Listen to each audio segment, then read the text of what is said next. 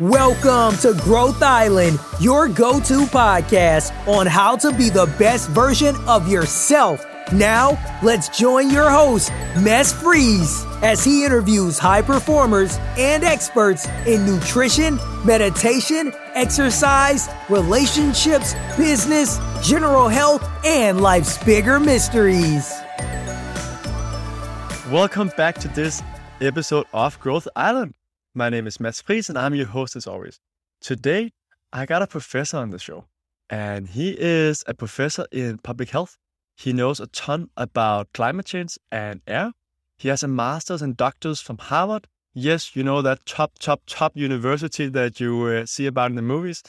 He uh, has also been a professor at Columbia, and now he is a professor at the Boston University of Public Health.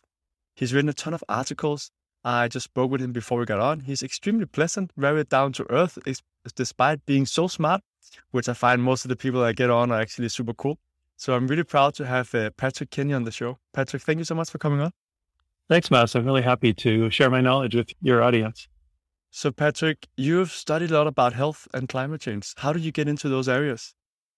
Well, I was actually trained, you mentioned the Harvard training. I was trained as an air pollution epidemiologist, which is sort of understanding the health effects of air pollution. But then after I worked in that field for a while, I started noticing the evidence about climate change and and how serious it was and how potentially important it was going to be in the future.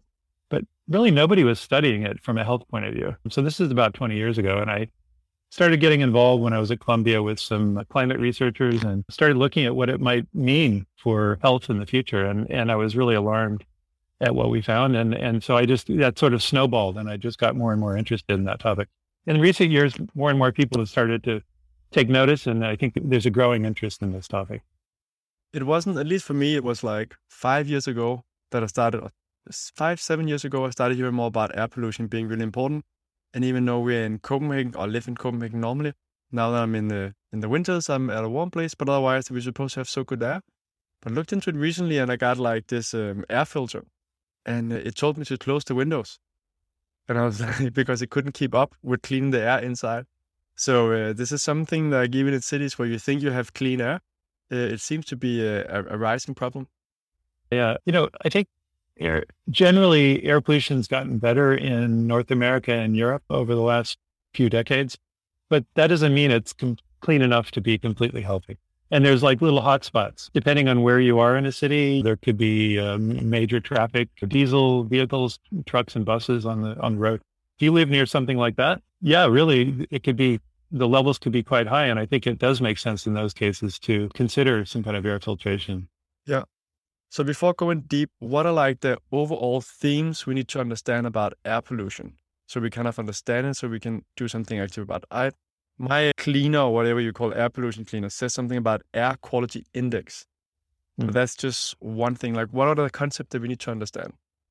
Yeah, there's a couple big ones, I guess. One is that we often, there's many different kinds of air pollution. So it's very complicated, but we, to try to make it simple, we also often reduce it down to something called particulate matter or, PM for short. And that's like little tiny particles floating in the air. And it's like the one kind of air pollution that we have the most evidence about the health effects. So it's, and it, it's a major part of those indexes that you talked about. The air quality index is usually dominated by the particulate matter. So I think, you know, that's one way to simplify the discussion. Another, you know, broad point I think it's worth noting is that air pollution levels vary tremendously around the world.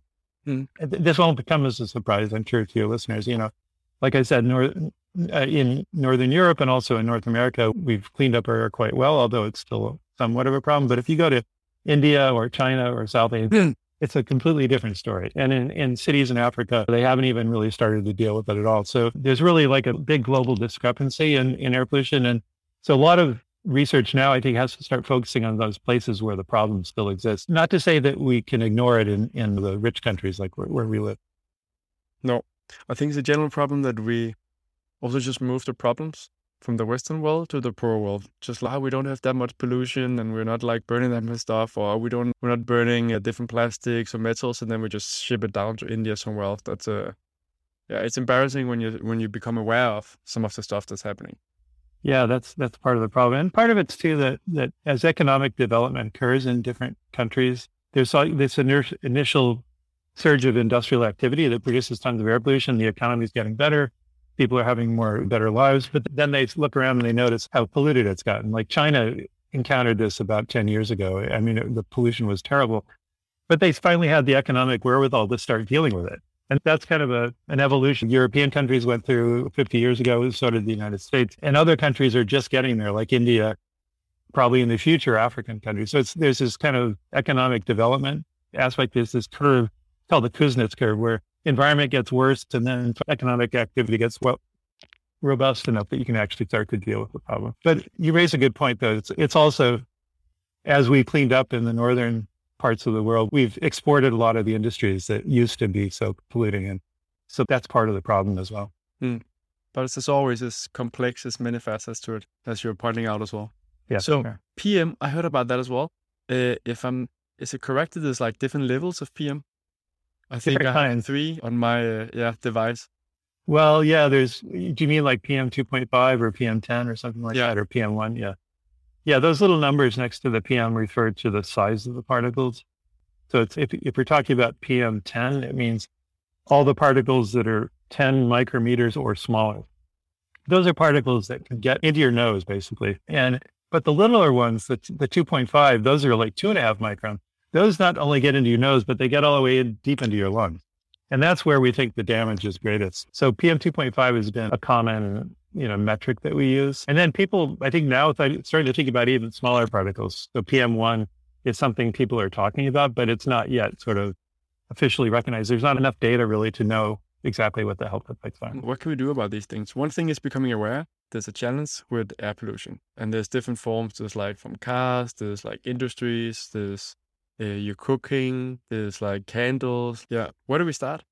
Yeah, those are all things that are producing this PM that I was talking about. And, and actually, some of the biggest sources are indoor ones like candles and cooking and cigarette smoking. But, you know, on a societal basis, what we've done and what, what's worked pretty well is ratcheting down the emission limits for things like cars and trucks, making each generation of new vehicles get cleaner. And that's really helped. Uh, same for power plants and other kind of emission sources that's what's been successful, I think, in cleaning up the air, ratcheting down those regulations. There's there's a new trend that I think is going to be really important in this regard, especially for cities, and that's the electrification of the vehicle fleet. You know, I think that's happening pretty rapidly in Europe, sure, inclu- including in, in Denmark, but other European countries. It's starting to happen in the U.S. and and that's going to really help because we're going to take the pollution that's you know, currently it's being emitted on the street, right where we walk and breathe and play. It's going to move that pollution to power plants where it could be much more efficiently controlled in a more sort of centralized location, and then eventually uh, transitioning to renewable energy. So you're using solar or wind power. So there's no pollution anywhere, including at, at the point of the exhaust from the vehicle. There won't be any exhaust from the vehicle. So, so that's a transition that's going to be really important, I think, over the next couple of decades in, in making cities much healthier and cleaner. Yeah, it's fascinating. Norway has been really, really good at electrifying the vehicle fleet. Mm-hmm. Denmark has been a bit more slow. We have some of the highest taxes in the world on cars. Mm-hmm. I mean, we had for some years that there was no tax on electric vehicles, which helped a lot. Mm.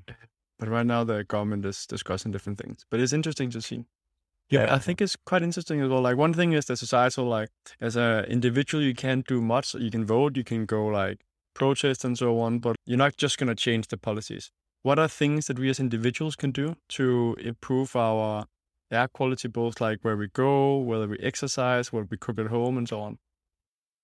Yeah, let's start with the home environment. Like I said, there's some important sources. So trying to avoid burning things in the house would be is good. So that includes candles and incense, even though we like those things in some ways, but they're producing pollution. And I know I'm I'm allergic and asthmatic, and if I go to a restaurant where there's every every table has a candle, after about an hour, my nose gets so congested that I can no longer really smell the food. And I think other people are probably like that too. It's so I think starting with the indoor environment is something we really have control over. Gas stoves, although they're fun to cook on, they also produce pollution. They're, they're producing a lot of nitrogen dioxide, which is not great for us to breathe. Um, and so moving to conduction heating, like these new electric stoves, I think work really well. Actually, I got one about a year ago and it's it, it heats up so much faster actually than gas. It takes a little getting used to, but you can so avoid. It's also easier to clean. Yeah, yeah. so avoiding burning indoors is one thing that we can do to really improve our own personal air quality. I think also if outdoors. if just staying on that, so someone might be listening and saying, okay, but there's a million things that I could do. How much does it matter? So someone be like, of all the things that I could focus on, not having a gas stove, not having candles and so on, because I often discuss it with my girlfriend that I don't want candles. I said, it's not good for our indoor environment. And I don't feel it's super nice. And it also like stains the, the walls and so on if you do it for too long. But how much does it matter? I think it matters a lot. I, I can't give a number, but um, because we spend 80 or 90% of our time, what we do with our indoor environment is has a very dominant influence over our health. I'm not sure anybody's done a study to quantify it, but I, yeah. my intuition would be that it's a very, it would make a very large difference. On your personal health. Societally, it's not going what you do in your home is not going to really affect the larger environment, but it's going to affect your environment where you live 90% of the time. Yeah. Another thing, indoor environment that I heard is um, furniture different things that we're buying, our clothes as well, if we don't wash it first? What are some of the ones that you see are the important ones to be aware of? Yeah, there's there's these things called volatile organic compounds. It's like things you can smell, th- things that have perfume. So like new furniture, new carpet, freshly painted walls, all of those things you can sort of smell them, and that's those are VOCs. Um, and that's we don't really have good data on what the health impacts are, but we think it's probably not a good idea to have too much VOC. So there's a movement to try to move towards materials in the home and the office, which are, which don't give off as much of that stuff. And so there's some sort of green building standards really yeah. try to emphasize getting away from the high VOC. Yeah, there's one particular VOC called formaldehyde that a lot of people have heard about. So there's like these particle boards that produce a ton of, give off a lot of formaldehyde. That's, formaldehyde is really not good for health. And so we've really pushed on that one, but there's lots of other VOCs that are indoors as well. Every consumer product can potentially produce them. Like deodorants, uh, air fresheners, um, all sorts of things. Some people are very sensitive. Other people, it doesn't seem to bother. No. What can you do? Like just air it out or consider like the materials? I guess those are two big ones. Yeah, yeah, I think so. Yeah, more ventilation. Often, at least in terms of these VOCs that I'm talking about, usually the levels indoors are much, much higher than from outdoors. So like opening the windows, sort of contra- contradicting what we talked about before, but generally from that perspective, it's better to have fresh air coming in. Uh, yep. Especially if you can also be cleaning the air that's coming in. So you're getting fresh air, you're getting the benefit, but you're also cleaning the air. I think that's a, that's an important, and then just limiting the, or having those materials in your household. Yep. You can just sort of avoid the ones that are most damaging. So my air freshener also recommends that I open the windows once in a while. But if it needs to get the AQI index down to one, it's like after a while, especially also if it's the middle of the day, which mm makes sense, close to a bigger road, uh, whereas if in, in the evening or in the morning where there's not yeah. that much traffic, um, then it doesn't have the need. Another thing is cleaning things. So uh, down here where I'm living in Dominican, we had a cleaner come by, and my headache, I had a really bad headache afterwards. She had also used, there's a full bottle, you're supposed to use that for 50 times of cleaning, and she had used 80% of that for one cleaning. So clearly not the way you should use it. But that I could feel instantly physically that when I was in the house, like I just started having a headache. Yeah, that's really interesting. It's something I haven't studied too much, but I did do a study when I was in New York City of indoor air pollution and children with asthma. And we noticed in some of those households, actually, they were often Dominican households. There was a habit of using cleaners, like really smelly cleaners in the households. And we didn't study that specifically, but we noticed it. We noticed that it was very common. And I, I think it could be an interesting question as to what the respiratory health effects of, the, of those sort of heavy duty cleaners are in that sort of cultural setting. Yeah, it was definitely, it was really strong. Opened all the windows. Once I got away from the house, I felt fantastic. Yeah, I think you can you can clean things pretty well without using those kinds of things. So yeah. I would encourage your cleaner to consider that. Yeah, that's it. we're we're also telling her if you use it, it's like it's a little spoon. It's not the full okay. bottle. Yeah, uh, but also for her, the health for her must yeah. be yeah. really bad. We were quite concerned, and uh, like we also had giving her gloves and so on that she didn't want to wear and so on. Whereas if you're using these chemicals, you gotta be careful with yourself. But I think there's a lot of cultural thing about it. At least where we're from in Denmark, it's it's something people talk about. You need to put proper gloves on, and we have like high regulation in like what can actually be in food and many other things compared to other countries. We are stricter. So so that's kind of our mindset and culture to to go into these things. Mm-hmm. Yeah, that's a good point. Yeah, the uh, indoor air quality problems are very culturally specific. They vary a lot. One thing that's worth noting is that in some parts of the world, particularly in Africa and India, people cook with really dirty fuels, like even wood or dung inside their household. that produces a tremendous amount of air pollution. It's a major health burden on a global basis. Yeah. I have a friend who worked in a startup actually. Ended up being a company where they were helping uh, change to electrify so they didn't have those uh, indoor pollutions for cooking. Mm-hmm. So, what about mold? Is that in the area that you also worked in? Because uh, I hear a lot about mold being potentially extremely uh, bad for your health. Yeah, yeah. Mold is a. I mean, I, have done a little bit of work also in that New York City study that I was talking about. Mold's an important risk factor for asthma and probably other health outcomes as well. And it's very hard to avoid when there's moisture. So if you're living in a part of the world where moisture is prevalent, probably that's true when you're in your summer, in your winter residence. Mold is going to be a bigger challenge or in a household anywhere in the world where there's water damage. If the rainfall doesn't get sort of shed away from the household and causes like wetness on the roof and the ceilings and the walls. And it's once mold becomes prevalent, it's really hard to control. It produces a lot of spores that people can get extremely allergic to, as well as have sort of stronger reactions to. Um, so I think avoiding moisture, keeping the, uh, surfaces, interior surfaces as dry as possible is a way to try to avoid this problem. Um, so I'm not an expert on it. I'm not an expert on it, but it's, yeah, it's a really, pro- go ahead. Sorry. So I shouldn't just leave the water like lying there and thinking that it's going to dry out if it's warm. I should actually no, no. I would try to I would try to get rid of it and try to avoid water coming in anyway. If it's if there's a leak somewhere, that should be fixed. Yeah. And it, it's hard. You have to almost replace the materials. Once the wallboard gets infected with the mold, it's really hard to just clean it off. You really almost have to replace it with some fresh stuff. Yeah. It's an interesting subject where I heard many people get really, really sick. Mm-hmm. Some people are like doing without any problems at all. I feel like the more I interview people and the more experts I talk to, it kind of like there's a spectrum of what can be not so good for you, but for most people, it doesn't really affect them. You're going to be fine if you don't have other things. But if you're already um, vulnerable or something else, some things can have such a big impact, like mold. The people are like, they can't be anywhere after they got really bad with mold. Um, and other people are still thriving yeah. in it, right? Yeah, you're exactly right. Yeah, there's a huge uh, variation in the population response, which I think has to do with our immune systems, mm. which are which vary a lot. Some people have really sort of hyperactive immune systems, which is good, you know, for fighting off infections, but it might actually they kind of overdo it in reacting to things that are not really dangerous, like allergens and molds. Um, yeah. I'm, I'm one of those kind of people that, yeah, gets very allergic to things that probably I shouldn't be. Well, how do you deal with that in the research? Because often you look at what's the general population, then you have all the outliers that get extremely sick and so on. How do you ensure that we don't just look at, ah, it's good for a lot of people, then you have these small circles we just remove from the data and then it looks good, right? Well, there's a couple, yeah, a couple ways to, to approach that from a research point of view, but the most common way would be to specifically recruit people into your study who are in the tail. And you can get, for example, if it's asthmatics who are allergic to things, you could find those people working with a clinic that sees patients. And then as the patients come in, you can say, Oh, would you like to be in a study? That gives you a way to sort of examine that tail uh, rather than just going out to the general population and getting 95% of people that don't have the problem. It's really the people in the 5% tail that you might really care most about. So yeah, there's ways to, as a researcher, to go after that. Yeah, that makes a lot of sense. How is it in regards to air pollution? Because a challenge with a lot of research is where is the funding coming from?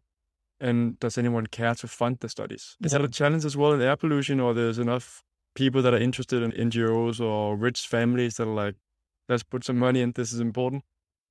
Well, that's a really good question. In the case of air pollution, there's been uh, very strong governmental funding support for many decades. I think because of regulations. So, like in the United States, we have the EPA, the, the Environmental Protection Agency, that sets standards. And in order for them to set standards, they need data, evidence. And so they, the government funds studies to produce the evidence. I think the same is true in Europe. There's been a lot of funding from uh, the EU for air pollution studies and health studies. The, the situation is quite different for climate change and climate change and health. That's a that's a that's an issue that's very much like you you posed your question. It's it's mostly foundations and rich individuals that are currently helping that field move forward. Governments have not jumped in yet. I think they will eventually, but the government systems tend to lag behind. They're very like huge inertia in those sort of funding apparatuses. So it, um, it's taking a while for that to come around. So air pollution is pretty well funded, but not so much climate change. Okay. But it's an, I love research, um, but it's so complex and there's so many ways to pose questions and so many ways to, uh, to do the research. And it's expensive if you want to do it right. And many people forget about that. So, of course, there's a lot more research going into where there's economic interest because someone needs to find the money. Like uh, you can say money grows on trees like some fruit, but but millions of dollars are not just lying there just to be put in. So it has to be a priority for someone, politicians or company that wants to show like, hey, what we're doing is not so bad, or what we're doing is really good, right? So yeah, yeah. good point. And uh, what are some of what are um, what are things we can do? Have, are there any breathing techniques that you looked into? If that's been part of your research, to if we have these air pollutions to deal with it better, I've learned that like nose breathing is better because it filters the air better. But is that something that you've worked with? Yeah, sure. It's true that especially for the particular matter that we talked about, the particles, the more you can make the air kind of go through a complicated route and getting to your lungs, the more likely that the particles will land in the upper respiratory system and not get into your lungs. So the nose is pretty good at doing that. It's, you know, a very complicated pathway through the nose and with lots of these hairs and all sorts of things that can capture lots of particles. So it's better if you think you're in a polluted environment, if you're exercising out, if you're like biking on a roadway where there's traffic, if you can breathe through the nose, that would be good. It would help you mentioned your exposure. You mentioned hair. So uh, that's something. So hair is not such a bad thing to have in your nose because it actually filters. Uh, yeah, sure. correct? That's right. That's exactly right. Yeah. Yeah. Yeah. So breathing techniques, I think, yeah, nose breathing is going to reduce your exposure a little bit, or at least reduce the amount that gets in. I think we can also try to avoid moving around the city eh, w- where there's lots of pollution. And you can sort of tell just by looking. I mean, if you're on a roadway with lots of heavy diesel vehicles, try to walk on a parallel street that's one block away and, and you'll reduce your exposure tremendously. So you can sort of think about those things. Also, I think we're getting more and more ability with cell phone apps to try to track what air pollution looks like as you move through your life. And you can sort of change your behavior a little bit to respond to what the air pollution is doing at a particular day or a particular location. I think that's really interesting. I remember reading an article. So in, in Copenhagen, we have this specific street where there's a lot of traffic and there's also some lakes there. And most people go running at those lakes because there's mm-hmm. water and so on. But that they said like at a certain time, like the net effect of the exercise would be negative mm. because of the pollution. I remember having a discussion with some colleagues because one of them wanted to run down there and run around, but it was like at like the high time of cars. So I was like, I think I would rather just run here in the park so we don't get, we're not sucking in all of that pollution. Yes, that's a really good point. I think being mindful about where you exercise and when you exercise can be really helpful. Pollution tends to be worse in a city during the morning rush hour and also the afternoon rush hour. And for some pollutants like ozone, which we haven't talked about, which is like this kind of smog stuff, it really builds up over the day. So late in the day is the worst time. So I guess in an ideal world, if you can get up early before the before the early commuter rush, that would be a great time to run because the air pollution is going to be lowest. Or maybe in the middle part of the day before between the two rush hours would mm. be good. But late in the day tends to be not so good from both an ozone and a particle point of view. But let's go more into the ozone. So where do we get that from? And you're saying it's building up during the day. Yeah, the ozone is a gas. It's there's we hear about ozone as the the ozone layer, which is up in the stratosphere, really high up in the air. It actually serves a very useful purpose because it captures ultraviolet light and protects us. But when we have ozone down where we're breathing, that's not yeah, ozone's not good. It's a very strong irritant gas, and it forms uh, usually with lots of sunlight in the summertime when it's warm and when there's lots of cars driving around emitting these VOCs that I talked about before and nitrogen oxides. And there's this kind of like chemical reaction that occurs in the atmosphere that produces ozone. It takes a while for the ozone to form, which is why it usually shows up in the afternoon after the morning rush has put the pollution into the air. And then there's these reactions that occur. So anyway, yeah, I mean, ozone's an interesting, complicated pollutant. It's it's it's also pretty important from a health point of view. It's not quite as bad as PM, a particulate matter, but it's pretty important, and we should be concerned about it as well. Yeah. Patrick, what do you do to kind of protect your lungs and your health from an air pollution perspective? Yeah, well, I use my nose actually. So if you're walking along a road, you can smell when there's exhaust. And a lot of times I'll switch to the other side of the street because usually the wind, because of the wind patterns, it's going to be one side of the street versus the other that's going to be maybe twice as bad. And so you can, if, if you're, if I'm along a roadway and I, and I smell a lot of pollution, I might, I'll find a way to kind of switch sides or find a parallel street. Um, you know, I'm, I'm just kind of observant about that. I, I would say though that to a large extent, it's not a big problem in a city like Boston where I currently live because pollution levels are really quite low in general. It's only in very specific locations along a like a really busy road, which I don't end up on very often. So it's not something that, that really concerns me a huge amount. If I was living in a much more polluted place, I'd have to think about it more. Yeah. Fortunately, I don't have to as much. There was an interesting study I might just mention. Uh, there's a Finnish researcher named Marco Tainio who did an interesting study about five years ago, trying to compare the health benefits of exercise, which are tremendous, against the health disbenefits or you know harms from air pollution.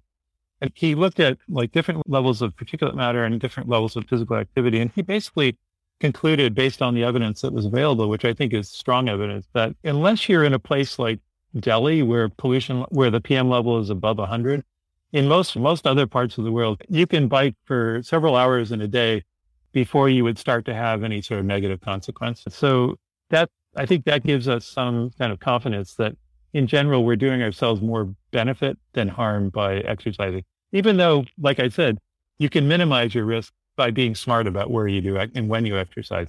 Still, on average, you're going to do fine no matter what, because exercise is always so outweighs the harms of air pollution, at least according to Marco's work. But that was around 100 in the air quality index. Uh, it's 100, 100 micrograms per cubic meter of particulate matter. I'm not sure exactly how that translates to the air quality index. Uh, we'd have to disentangle the yeah. index and see, but uh, 100 is very high. It's there aren't many places in the world that reach that level on a daily basis anymore. I think Delhi does once in a while. Beijing, I don't think so anymore. So it's a pretty unusually high level these days. All right. So the conclusion is exercise, unless you're in Delhi, the worst place, then it's, uh, it's still yeah. idea. Yeah, on certain days in Delhi. Yeah. So I know in Denmark when they did it, it was only like at a very short area, and there was a specific time of day when there was the most pollution. That's when they said it would have a negative effect. I'd be curious to see that study. Yeah. It sounds sounds interesting. But I I wonder would like again with all studies, right? How did they do it? How was yeah. the sample size? Also the day they did it, and so on. There's so many factors going in. And did they mm-hmm. really measure up against someone not, or they're just like making the conclusion that because I read in an article that that this would be better not to run than actually do that run at that time, right? But it's good to hear that uh, we can still go running, and we should still go running or biking so. or whatever it is. Yeah, I think so. Yeah. What's what about air refreshers or these indoor things that you can have to clean the air? I, for example, have one. It's when I did some research on it, there it was very hard to figure out what was up and down. A lot of claims and something about how much it should protect, like ninety point nine seven, I think, where if it was ninety nine or ninety nine point nine seven, or if it was ninety nine point nine five, then it wasn't as good and so on. Have you looked into any of that stuff about what's something we can put inside our house?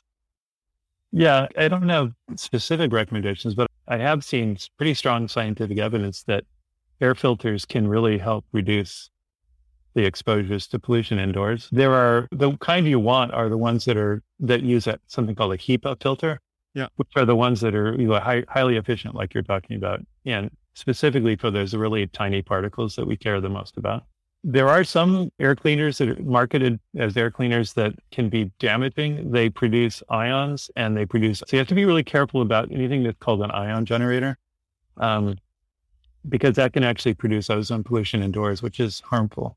But as long as you're just pulling air through a filter, a really high efficiency filter, you're doing some good. And I guess it just comes down to sort of what's how strong is the motor, how quickly does it exchange the air, and so depending on the size of your your room or your household, you have to sort of scale it to to make sure it can sort of handle the burden of, of the size that you're living in. But those things can be quite effective. They, they, there have been some Chinese studies that have you know done these kind of controlled experiments where people use them or don't use them, and they track their respiratory symptoms and other kind of physiological measures. And they really have a substantial benefit both in terms of exposure, but also in terms of health. So I think it's I think it's pretty important to consider that, especially if you're living in a place that's if you're, you're near a polluted area or in a polluted city. I generally don't worry about that here in in the Boston area.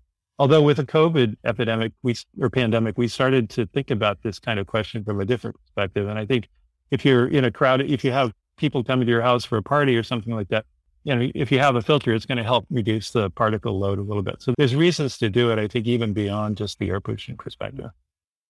This, I heard someone doing some research and doing that the different light that you can send, you can have light that actually kills some of the particles.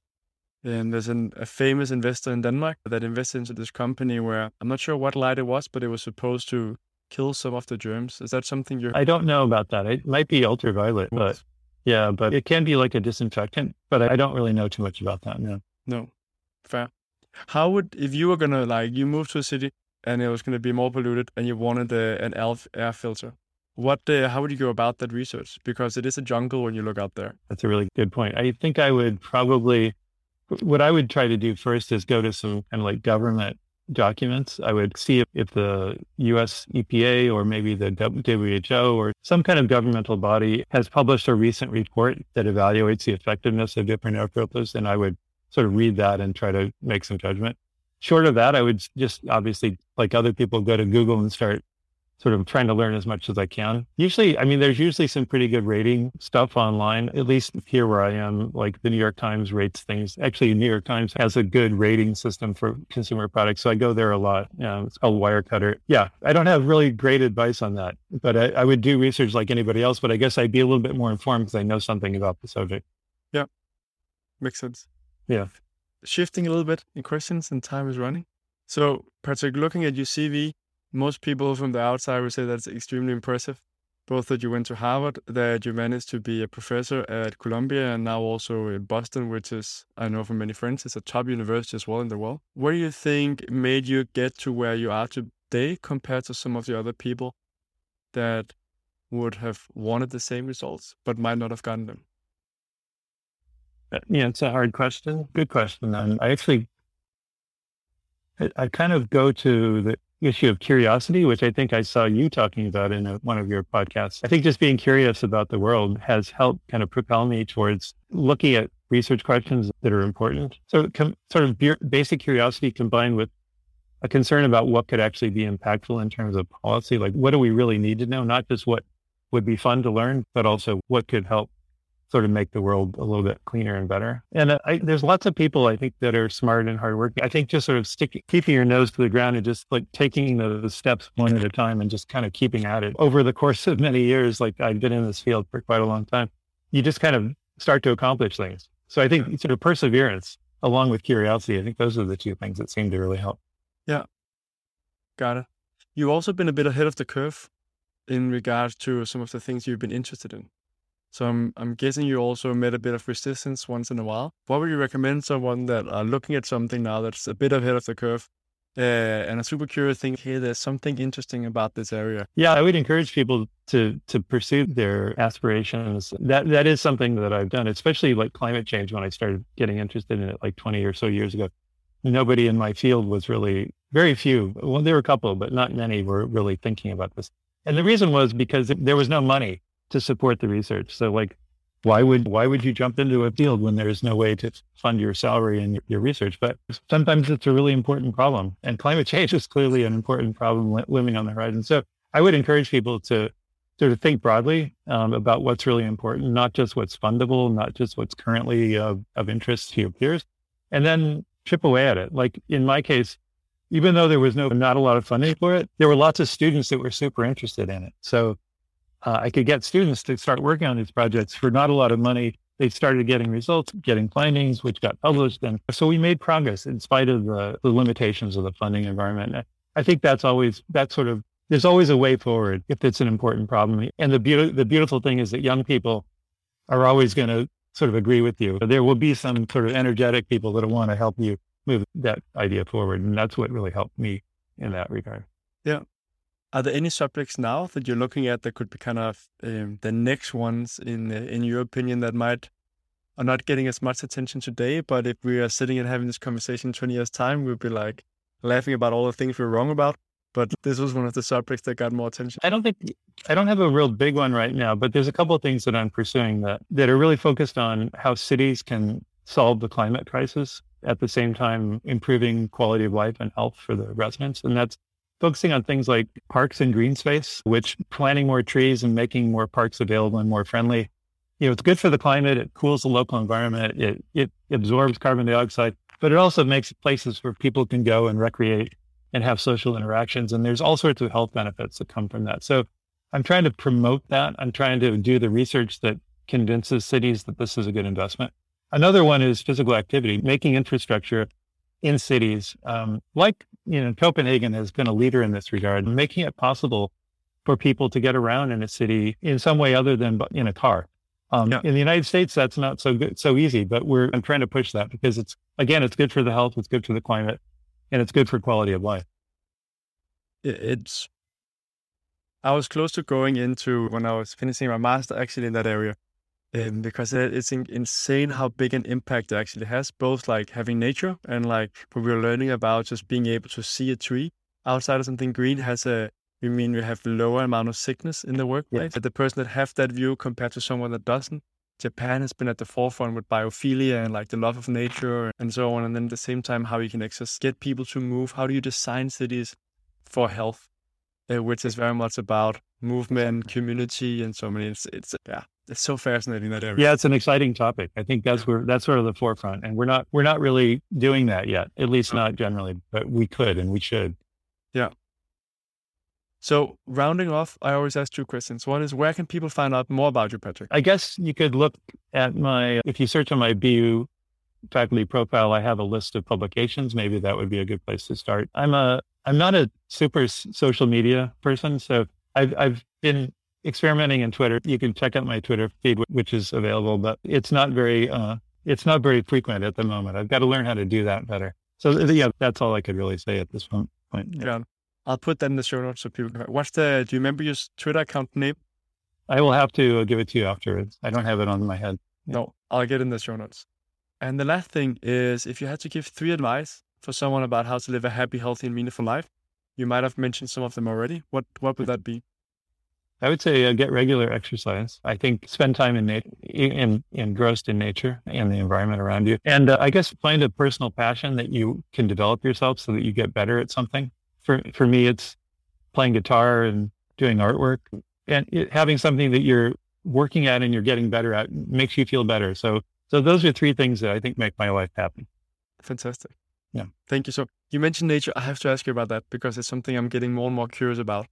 Do you, is there any research or do you think it's plausible that we can kind of balance that having a lot of pollution and then getting out into nature that can help our health I'm not sure whether we get rid of the poisons or so on, but that we stabilize, at least we know that our blood pressure can change if we go into nature.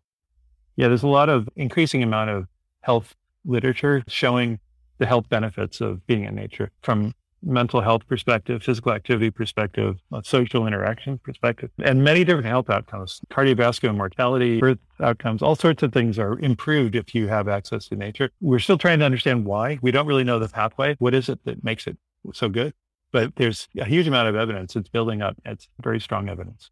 Yeah. Fantastic. Patrick, thank you so much for your time here on the show. I really appreciate it. Thanks so much. I really had a good time. Thank you. Thanks for listening to this episode of Growth Island. Be sure to subscribe for more episodes on how to be the best version of yourself. And if you found this show helpful, then please leave us a review so more people will learn about the podcast or share it with a friend who can benefit from it too. Thank you again and have a wonderful day.